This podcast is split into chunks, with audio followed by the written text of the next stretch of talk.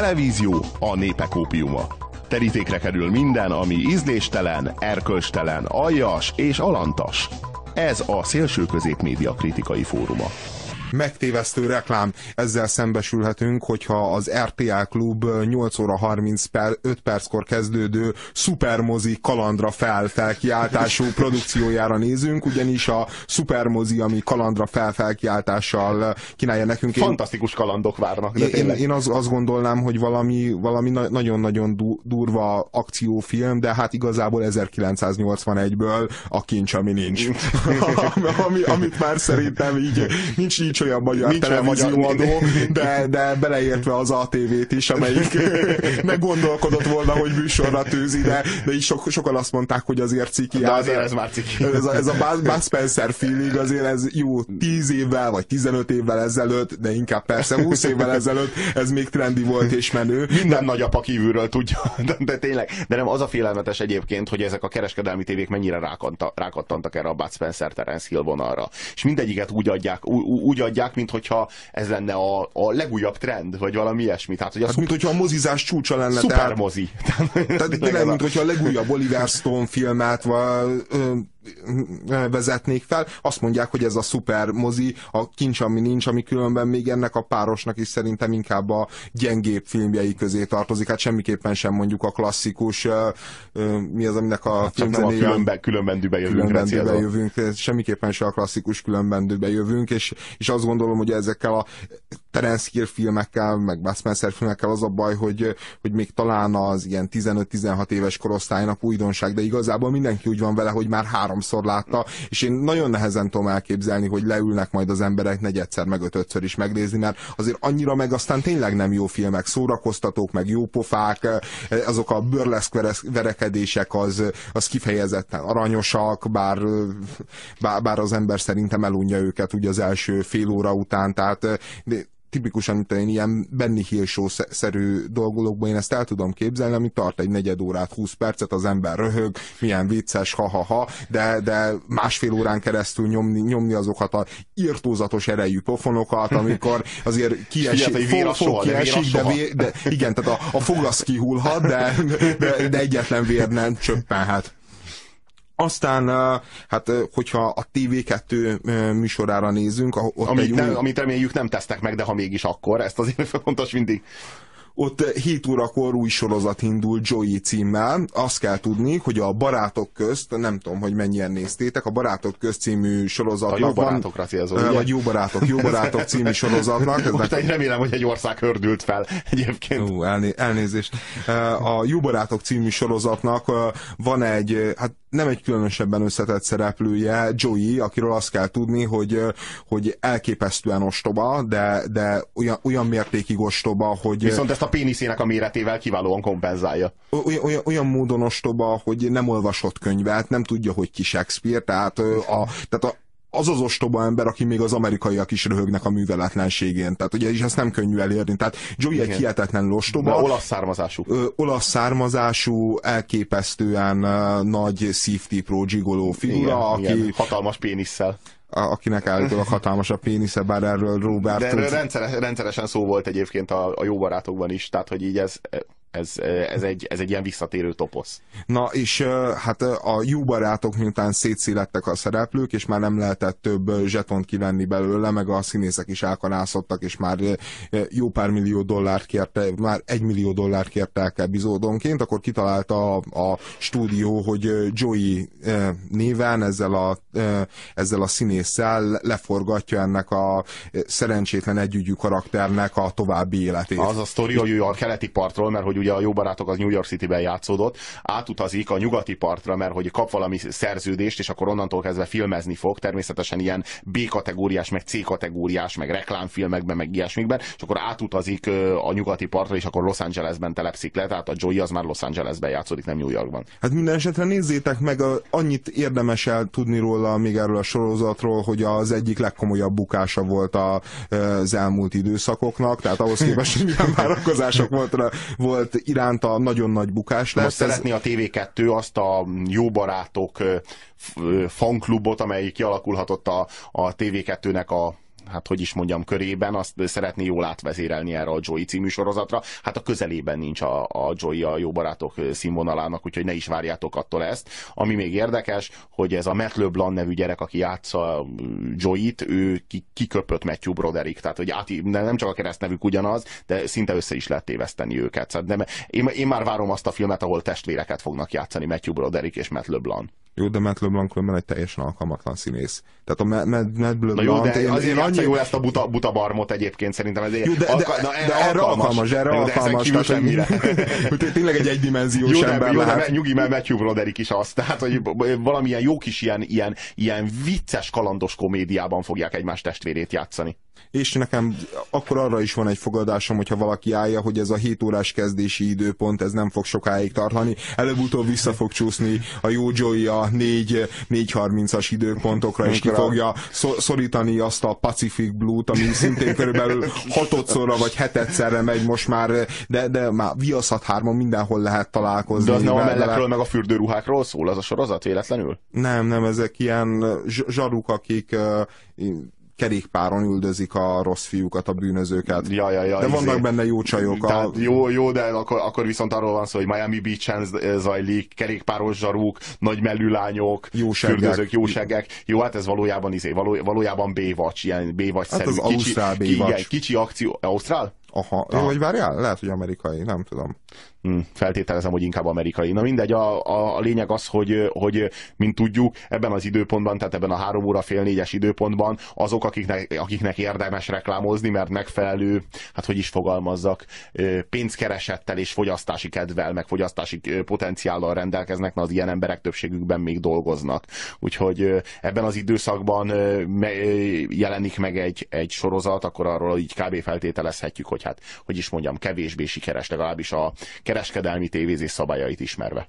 És a, az RTL klubban miközben fog menni Bud Spencer és Terence Hill, és osztogatni fogják a pofonokat. A versenytárs erre az időpontra egy másik olasz klasszikust tűzött napirendre, amely klasszikusnál viszont hát nem tudunk szűkölködni szerintem majd a pozitív szavakban és pozitív dicséretekben, mert ha hát az olasz filmnek mondjuk sok nagy korszaka van, Felliniről is lehet beszélni, de, de azt gondolom, hogy ami... ami Bertolucci-ról. Igen, de, de, de ezekről mi, ezeknek a rendezőkre mind jellemző, hogy alapvetően mondjuk szélesen nem populárisak Magyarországon. Aha. Viszont van, van egy valaki, aki igen akit viszont imád, akár legyen 14 vagy 15 éves gimnáziumi tanuló, legyen Gangsta Zoli, vagy legyen mondjuk az én édesapám. Csak nem Sergio Leone. Sergio Leone-ban nagyon-nagyon hisznek. A hatalmas, az egyetlen és az örökkévaló Sergio Leone. A világ talán legnagyobb filmrendezőjéről van szó, aki a western műfajnak teljesen új értelmet adott, és a western ugyebár volt egyszer egy Amerika című filmmel át is vezette a gangster filmbe,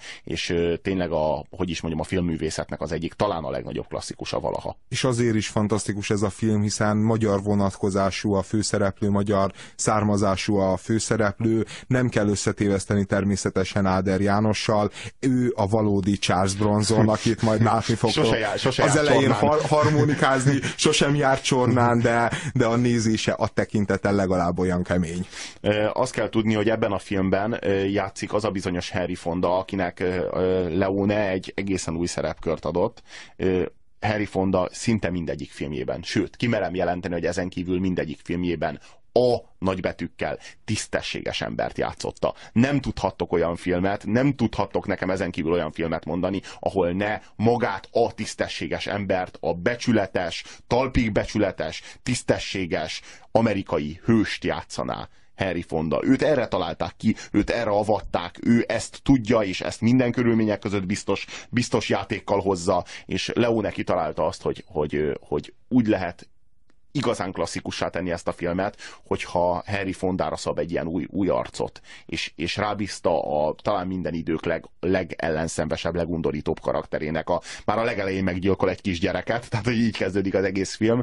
Ennek a bizonyos Franknek a szerepét, amit ellenállhatatlanul játszik Harry Fonda, és hihetetlen erővel és karizmával jeleníti meg, magyar hangja pedig Sinkovics Imre, tehát azért érdemes erre is odafigyelni, az valami fantasztikus karakter És hát Henrik Fonda szereplésével kapcsolatban hát neki van az a híre, híres jelenete, ami különösen hogy 1968-ban történik meg, amikor szexuális aktusba úgy bocsájtkozik a, a hölgyel egészen Claudia pontosan Claudia Cardináléval, hogy Hát az a lényeg, hogy ő ennek már a film elején megöli a férjét, majd pedig a film során természetesen lefekszik Claudia Cardináléval, amikor meglátogatja annak azért, hogy megölje. De Claudia Cardinale leveszi őt a lábáról, és hát lefekszenek, és miközben ugye ott az ágyban hemperegnek, megkérdezi tőle, hogy mindent megtennél azért, hogy mensd az életet, te szuka, vagy valami ilyesmit kérdez tőle. Én a nő, az így, így mint egy ilyen macska, így odabújik hozzá, és mondja, hogy igen, Frank. Tehát, hogy az a fantasztikus, hogy Leone az, aki a női női szerepeket, vagy a női karaktereket valami olyan hihetetlen ö, ö, hogy fogalmazzak meg, himsoviniszta módon ábrázolja, ahogyan valószínűleg ez nem csak a vadnyugat, de a későbbi gangster világ valóságában megjelent. Nulla százalék politikai korrektség jelenik meg ezekben a filmekben, de olyan maximális hitelesség, amely által én tényleg elhiszem, hogy a nőknek a szerepe a vadnyugaton az kb. így nézhetett ki. Úgyhogy Sziasztok! Mi igaz abból, hogy a két kereskedelmi csatorna egy kézben van, kérdezi az SMS író. Hát mi erről nem tudunk, de egy valami biztos, hogy a TV újság az egy kézben van a mi kezünkben, és az ő szempontjukból nincsen jó kezek közt. Hát olyan szempontból hát én, én egyetlen közös uh, tulajdonosról hallottam, az a rossz ízlés, aki a kezében tartja mind a kettőt, mert, mert, mert, mert, mert ő írja a, a különböző hazai gyártású produkciókat, ő rakja össze a, bár mondom... Reggeli és déli műsorokat. Bár, bár, bár mondom, hogy ez a volt egyszer egy vagy nyugat, az egy egészen választás. kitűnő választás ma este 9 óra 10 percre. Úgyhogy, úgyhogy ajánljuk a figyelmetekbe ö, annak érdekében, hogy, ö, hogy felismerjétek az értéket, vagy hogy is mondjam, megtaláljatok a gyöngyöket a disznók közt, vagy nem is tudom, hogy miről van itt szó. Esemesek, de hogy lehetetlen tévét nem nézni. Én évek óta nem nézem, és határozottan nem hiányzik mindig tőletek hallok csak a különböző adásokról. Hát igen, te egy szerencsés ember vagy, és nagyon-nagyon komoly uralmat van. A Joey tényleg nem nagy számírja, a másik SMS író. A második évad végig sem ment az USA-ban, de szódával elmegy. Viszont Joey cerkájának a mérete sosem volt téma a jó barátokban, írja Baska. Szerintem se, igen. Na jó, de Joey, Joey és a nők viszonya az, az igen, hát igen, igen de, na jó, de, de... és te mit látsz ennek a hátterében, mert én egy hatalmas cerkát. Nem tudom, hogy te hogy vagy ezzel. Na mindegy. Lehet, hogy ez a te frusztrációd a, a magad cerkájával. Tehát, hogy általában... Lehet, hogy az én jogos önbizalma a magam cerkájával Lehet, hogy a te jogos önbizalma, de általában hogy, hogy egy ember, mit tudom én, sok lány tud ágyba vinni, az nem feltétlenül a cerkájának a méretének na jó, de az, hogy, na jó, de az, hogy utólag ezek a lányok mind mennyire elégedettek, és mennyire szeretnének újra randizni, amire Joey már nem hajlandó, ez viszont meg már, hogy is mondjam. Gondolod, hogy ennyire méretfüggő a szex? Nem tudom, erről nem engem kéne megkérdezni. De engem, engem, még nem dugtak soha. Szóval, Fiúk, oké, ez a tévés blog, de Bronzon Bronovski néven Lengyelországban született, kedves András. Írja Gép. Leone legjobb filmje a Jó, a rossz és a csúf. Persze, a volt egyszer egy vadnyugati szenzációs. Sinkovics szinkron hiteles, jobb, mint az eredeti. Egyébként szerintem is zseniális a Sinkovic szinkron, szerintem is a jó, a jó, a rossz és a csúf a legjobb Leone film, de szerintem a, a volt egyszer egy Amerika is talán a legjobb. Tehát a, a Leonénak annyira jók a filmjei, hogy hát ez a, ez a két filmje, a jó, a rossz és a csúf, meg a volt egyszer egy Amerika, és egyébként a volt egyszer egy vagy nyugat is ide tartozik. Ez, ez három olyan erős dobás, hogy nagyon nehéz is egyébként meg ki, így ilyen határozottan kijelenteni, hogy melyik is a legjobb. Különben valóban a Sinkovics szinkron zseni zseniális, és vannak még ilyen nagyon általált szinkronok, mint például mondjuk Woody Allen Kern, Kern András, és, és még ja, párat... Le... Omar Sheriff Oszter Sándor. és még párat lehet mondani, de alapvetően... Bud Spencer Bújtor István. Al alapvetően nekem iszonyú bajom van a szinkronizálással, tehát azt gondolom, hogy olyan mértékben veszel a színészi játéknak a megítélhetőségéből, a, az, élvez, az élvezetéből. De, várjál, hogy... de nem gondolod azt, hogy, hogy, hogy Harry Fondának a játéka például nagyon sokat elvesz abból, hogy Csinkovics nem látszik? Tehát erre még nem gondoltál soha?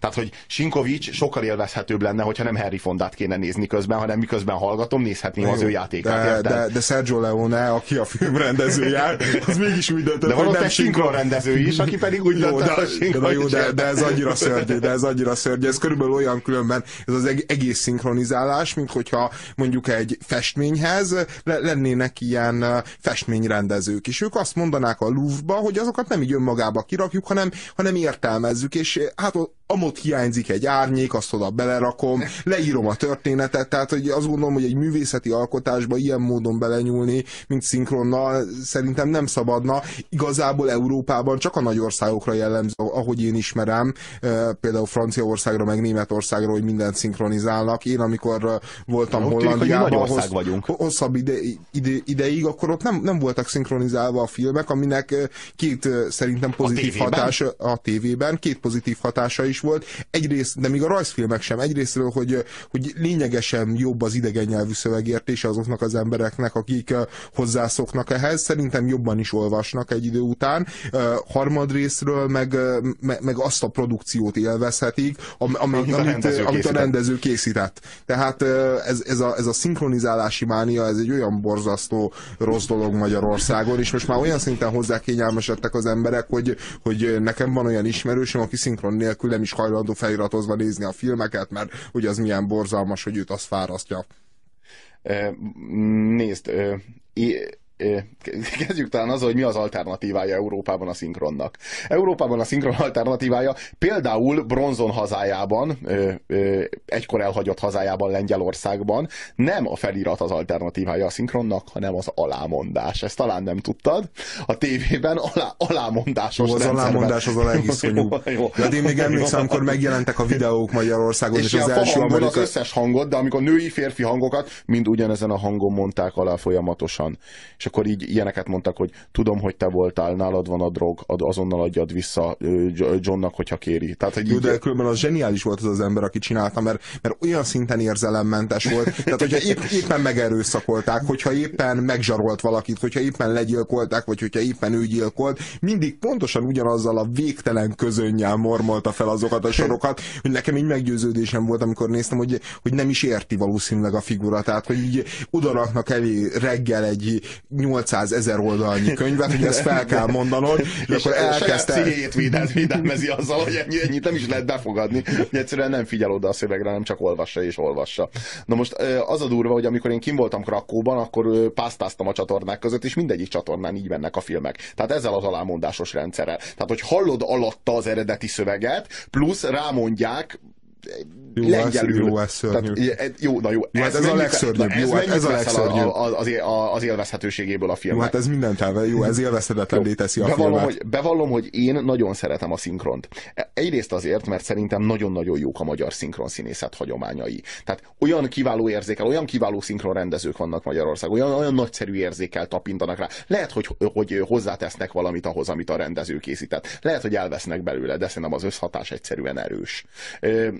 A, olyan hihetetlen jó szinkronok tudnak készülni magyar, a, a magyar stúdiókban, hogy, hogy egyszerűen, egyszerűen az én számomra kész élmény így nézni, akár összevetésben azzal, bár nem vagyok angol anyanyelv, úgyhogy nem biztos, hogy pontosan tudom élvezni, meg értelmezni, meg megfelelő módon kezelni azokat a modalitásokat, meg azokat a fordulatokat, meg azokat a hanglejtéseket, amelyeket az eredetiek alkalmaznak, de, de nagyon-nagyon-nagyon erős magyar szinkronok tudnak készülni. Egyrészt. Másrészt hadd védelmezzem meg azzal a magyar, magyar szinkron színészetet, meg a magyar szinkron szakmát, hogy fontos küldetése az, hogy tudjál figyelni a színészek játékára például. Tehát ha egy feliratos filmet nézel, és tudjuk jó, hogy Magyarországon nem olyan mértékű a szövegértés. Nekem, hogyha feliratosan nézek meg egy filmet, legalább háromszor meg kell néznem azt a filmet, hogy rendesen el tudjak, el tudjak mélyülni a színészi játékban. Ugyanis, hogyha a feliratokat figyelem, tehát arra figyelek, hogy a feliratokat bogarásszam, akkor lemaradok azoknak a gesztusoknak, a, a mimikáknak, azokra, azokról a játékáról, azokról a,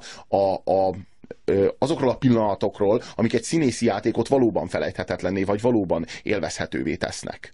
Tehát egyszerűen az ember vagy a feliratot olvassa, vagy a színjátékot figyeli. Hogyha le van szinkronizálva a film, akkor tudok figyelni a színész játékára. Úgyhogy nem igaz az, hogyha tényleg nem érted anyanyelvi szinten azt az adott szöveget, amilyen nyelven lemegy az a film, hogy, hogy ne venne az élvezetből a felirat. Lehet, hogy szerinted elvesz az élvezetből a szinkron, de a felirat is sokat elvesz az élvezetből. Jó, hát százszerzalék csak azt mondom, hogy szerintem a szinkron sokkal többet elvesz. Különösen, hogy te azt mondod, hogy a magyar szinkron színészetnek milyen jó hagyományai vannak. Egyrésztről té- tényleg mondjuk így, ami, amikor még ezek a nagy színész generációk voltak, akkor ezt el lehetett mondani, hogy, hogy nagyon komoly szinkronok készültek. Sőt, tehát most például mondjuk a jó barátoknak a szinkronja szerintem zseniálisan lett mondjuk megoldva. De, de például tudok egy csomó olyan a, akár szinkronhangot, rengeteg akár, akár szinkronhangot, akár, akár, akár olyan kon konkrétan, szarul, borzalmasan felmondott szinkront mondani. Most ami a legjobban irritál, hogy van egy, van, van egy szerintem ilyen 14 éves formacsaj, akivel mind, minden női hangot szinkronizáltatnak, különösen, hogyha az egy ilyen kicsit okoskodó nő, női szereplő. És hihetetlenül irritáló hangja van, és 6 évestől a 18 évesig folyamatosan látom, hallom, hallom hogy szinkronizál. És megnézek egy filmet egyik nap, és akkor egy tíz éves kislány szerepében az irritáló, affektáló stílusában mondja, a, a, amit éppen mondania kell, majd másnap egy 17 éves nő szerepében folytatja ugyanezt, miközben két tök különböző karakter, és semmit nem érzek a nőn, hogy így bármit is változna, vagy alakítana. Aztán lehet, hogy 25 vagy 30 éves minden esetre szörnyű és borzalmas. A legendás magyar szinkron már csak legenda, írja Péter. A maiak borzalmasak, ő veled ért egyet, úgy tűnik. Leone apja néma filmes rendező volt. Ez a hat, ez a hatás érezhető a fián. A szinkron sokszor megdobja a filmet, még ha a 70-es, 80-as években csinálták a moképnál. Úgy érte. De hát így mindenki egyetért veled úgy tűnik azzal kapcsolatban, hogy a mai szinkronok már nem a régiek. A ponyvaregény feliratosan átlagos akciófilm. A szinkron brilliáns, írja Bart. Valaki velem ért egyet. Ma lesz a TV2, na volt egyszer egy vadnyugat, írja SMS írónk. Igen, már volt szerencsénk fölhívni erre a figyelmet. Egyébként Leónénak ez a néma filmes kötődése, ez kifejezetten érezhető, főleg, hogyha a volt egyszer egy vadnyugattnak az első fél óráját. Ja, ja, ja, ja, ja, amiben alig beszélnek. És mégis mindent Bár mondjuk a Ryan közlegény megmentésére is igaz kéne, hogy legyen ez, pedig szerintem se, se. De azok nem az a, nem az a klasszikus néma filmes hagyomány, ami a Ryan közlegény megmentésében érezhető a Shrek feliratozva milyen lehet? Oda azért elkelt a szinkron, vagy a jégkorszak? Nem gondoljátok? Írja Miki. Jó, ne, Jó. nekem itt a kollégák is mondták, hogy a Freddy Béni például milyen zseniális volt, sőt, én is tudom azt mondani, hogy például Kojáknek a magyar hangja Konz Gábor, hogy azt mondja, hogy picikém, az annyira jó. jó, de, jó de, de azért úgy gondolom, hogy te is kifejezetten arra, arra céloztál, amikor a színészeket fosztják meg a hangjuktól, nem pedig az ilyen ő, animált figurákat, akiket rajzolnak egy stúdióban. Hát, Világos, hogy abban az esetben nyugodtan szinkronizálják, ugye? Jó, de nézd, nekem az alapvető problémám különben azzal van, hogy, hogy egy művészeti teljesítményhez ilyen módon belenyúlni, de szerintem nem erkölcsös. Tehát, hogy nekem alapvetően egy, egy ilyen típusú probléma a legelső. Tehát azt gondolom, hogy ha valaki, mondjuk én nem szeretem Picasso-t, és valaki mondjuk a, a Gernik, Gernika, a, a, a híres kép, Ger, Gernikára, mit tudom én, rajzolna ezt, azt, azt, lehet, hogy nekem sokkal jobban tetszene az a kép, sokkal erőteljesebbnek, kifejezőbbnek érezném, de, de, de azt gondolom, hogy az nem Picasso-nak a képe. Uh-huh. Clint Eastwood, Robert De Niro, Charles Bronson sehol sem lennének Deni, Leone nélkül, írja az SMS író. Nem tudok egyetérteni. Clint Eastwoodra vonatkozóan igaz, valóban Clint Eastwood sehol nem lenne. Leone nélkül Robert De Nirora ez nem igaz. Robert De Niro-t Martin Scorsese találta ki, nem Leone. Leone használta De Niro-t, nem is akárhogyan, de az az érdekes, hogy Robert De Niro-t az összes igazán nagy gangsterfilm rendező, aki valaha született, vagy valaha élt, valaha volt, az az 5-6 nagyon nagy rendező, aki valaha gangsterfilmet forgatott, valamennyi ö, a, a vászorra vitte Denirót. Úgy tűnik, hogy Denirót nem lehet kihagyni egy igazi gangsterfilmből. Fort Fairlane sehol nem volt olyan siker, mint nálunk, és ez csak Nagy Ferónak köszönhető. Hát az biztos, mert hogy a Fort Fairlane az egy igazán primitív, ostoba ocsmány sutyó film. Zseniális De csak és kizárólag azért lett sikeres, mert Nagy Ferónak a karakterére olyan mértékben ráilleszkedik az a figura. Jó, az zseniális primitív, az a bunkó, izé, turházós, primitív sutyó bunkó film, de tényleg, tehát jó, ez tényleg poén, de különben jó, jó, szar. Na mindegy. Jó ember, Kojakot, Kojakot Inke László szinkronizálta, írja ja, Miki. Tényleg. Na tessék. Jó, de fia vagyok. Na hát igen. Maradjunk annyiban, hogy a szinkron az, az tud dobni egy filmen, az egészen biztos, de, de az is biztos, hogy valami más produktum jön ki, de szerintem egyébként a hagyományosan a magyar szinkronokból nem jön ki sokkal rosszabb film, tehát azért erre, erre nem lehet hivatkozni a szinkronnal az a gáz, hogy a világ több tízezer színészét szinkronizálja az a pár száz magyar színész. Svédországban állítólag semmit sem szinkronizálnak, és ők tudnak angolul. Na most az a kérdés, hogy azért nem szinkronizálnak semmit, mert tudnak angolul, mert egyébként Svédországban állítólag szinte százszázalékos az angol tudás.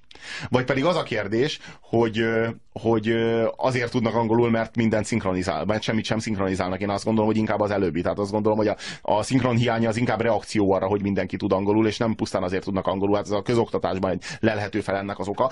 Tudod, mi az érdekesebben? Jó, hogy... ez szerintem egy hihetetlenül nagy biznisz volt, amikor ezt Magyarország elsajátota.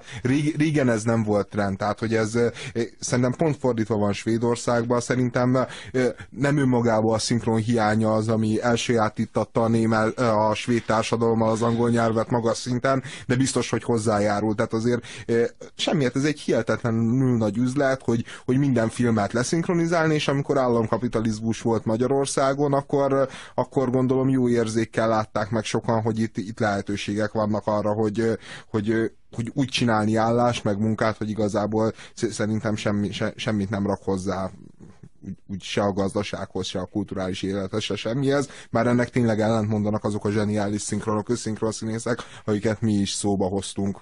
Bár szerintem ez továbbra is a kisebbség. Az az érdekes Svédország meg az angol nyelvtudás vonatkozásában, hogy Svédországban szinte százszázalékos az angol nyelvtudás, viszont Finnországban meg szinte százszázalékos a svéd nyelvtudás. Emellett persze szinte mindenki tud angolul is, de azért svédül is megtanulnak, pedig pont elég lenne angolul megtanulniuk, hiszen Svédországban szinte mindenki tud angolul, de, ők, de ott például kötelező nyelv a svéd, amellett, hogy angol. Ez például ilyen nagyon érdekes. Tehát így például a finnek már két különböző nyelven is tudnak a svédekkel kommunikálni az anyanyelvükön, meg ugyebár angolul.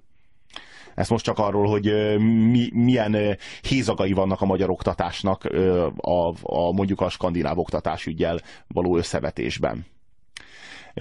Beszéljünk egy kicsit erről, a, erről az MTV-s tematikáról, mégpedig a szomszédokról, hogy újra műsorra tűzték, és most már, most már szinte 1994-ben járunk, vagy valami ilyesmi?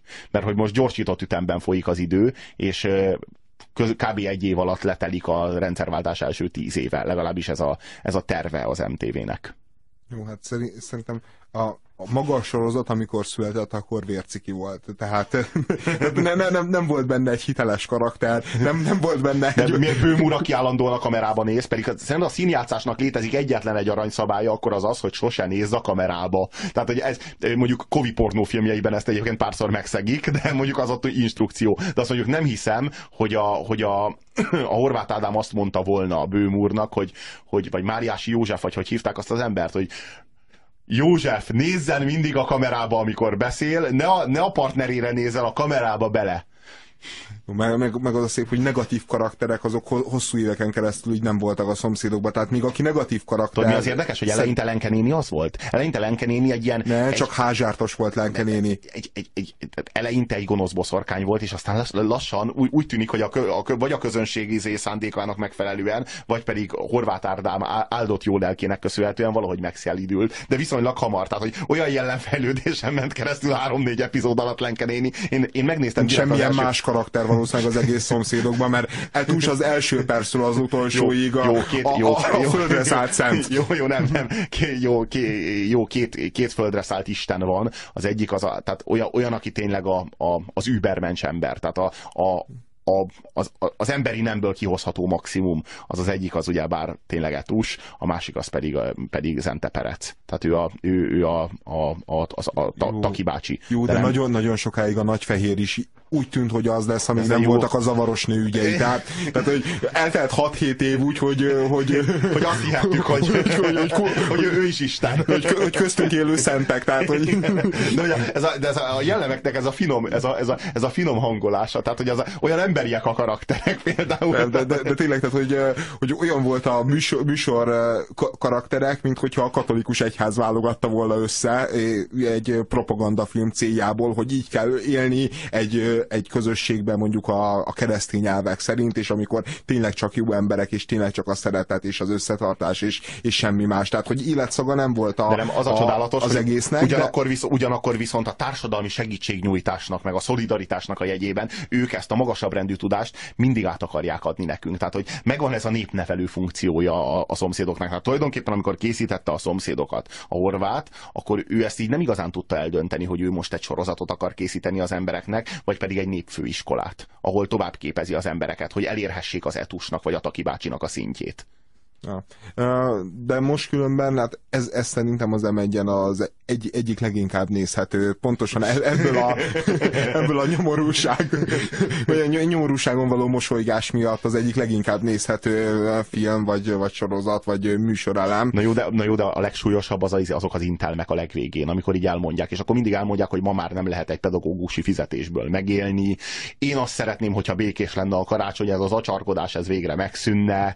Tehát, hogy, és megvannak a karakterek, tehát a karaktereknek megvannak ezek a különbözőségei, de az intelmekre ő minden, mindenki valahogy meg tudja haladni önmagát. Tehát, hogy mindenkinek van a sorozatban egy olyan pillanata, és ez mindig az intelmekre esik, amikor meghaladja a maga kicsinségét, és valami, valami létösszegző dologgal áll elő, és ilyen módon egy kicsit közelít az etus és a, és a Taki bácsi által kijelölt übermenny szinthez. Jó, különben azért még vannak a, a sorozatban jelenfejlődések, meg vagy, vagy furcsa hibák.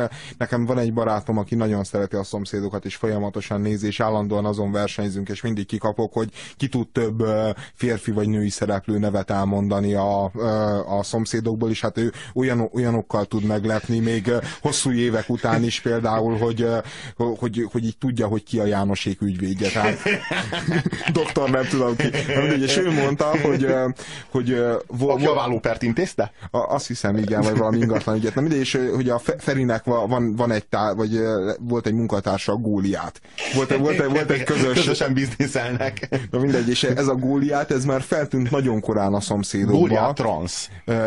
Hát igen, de a, a, ez a második, amikor fontos szerepet kapott, és előtte már találkozunk Góliát karakter, figurájával, még hogyha nem is a karakterével, a, a Taki bácsival kerül ugyanis konfliktusban, mert a Ferihegyen taxis hiéna. Akkor még nem is sejtette Horváth Ádám, hogy egy fontosabb karaktert fog majd elnyerni ez a figura. De, de lehetséges, hogy ez már ugyanaz a góliát? A régi szinkronok sikere nem csak a hangok zsenialitásában keresendő, hanem az eredetinél jobb dramaturgban található, na meg, na meg Tomasevics Zorkában. Jó, ez a név, ez, ez mindenkinek az agyába beleégett, úgy gondolom. A szélső középnek vége, de ne féljen, nyereménye nem vészel. Minden hétköznap délelőtt újra átverti a Budapest rádió frekvenciáján. Addig se keresse a lottózókban az intellektuális nyereséget, a szélső középosztja.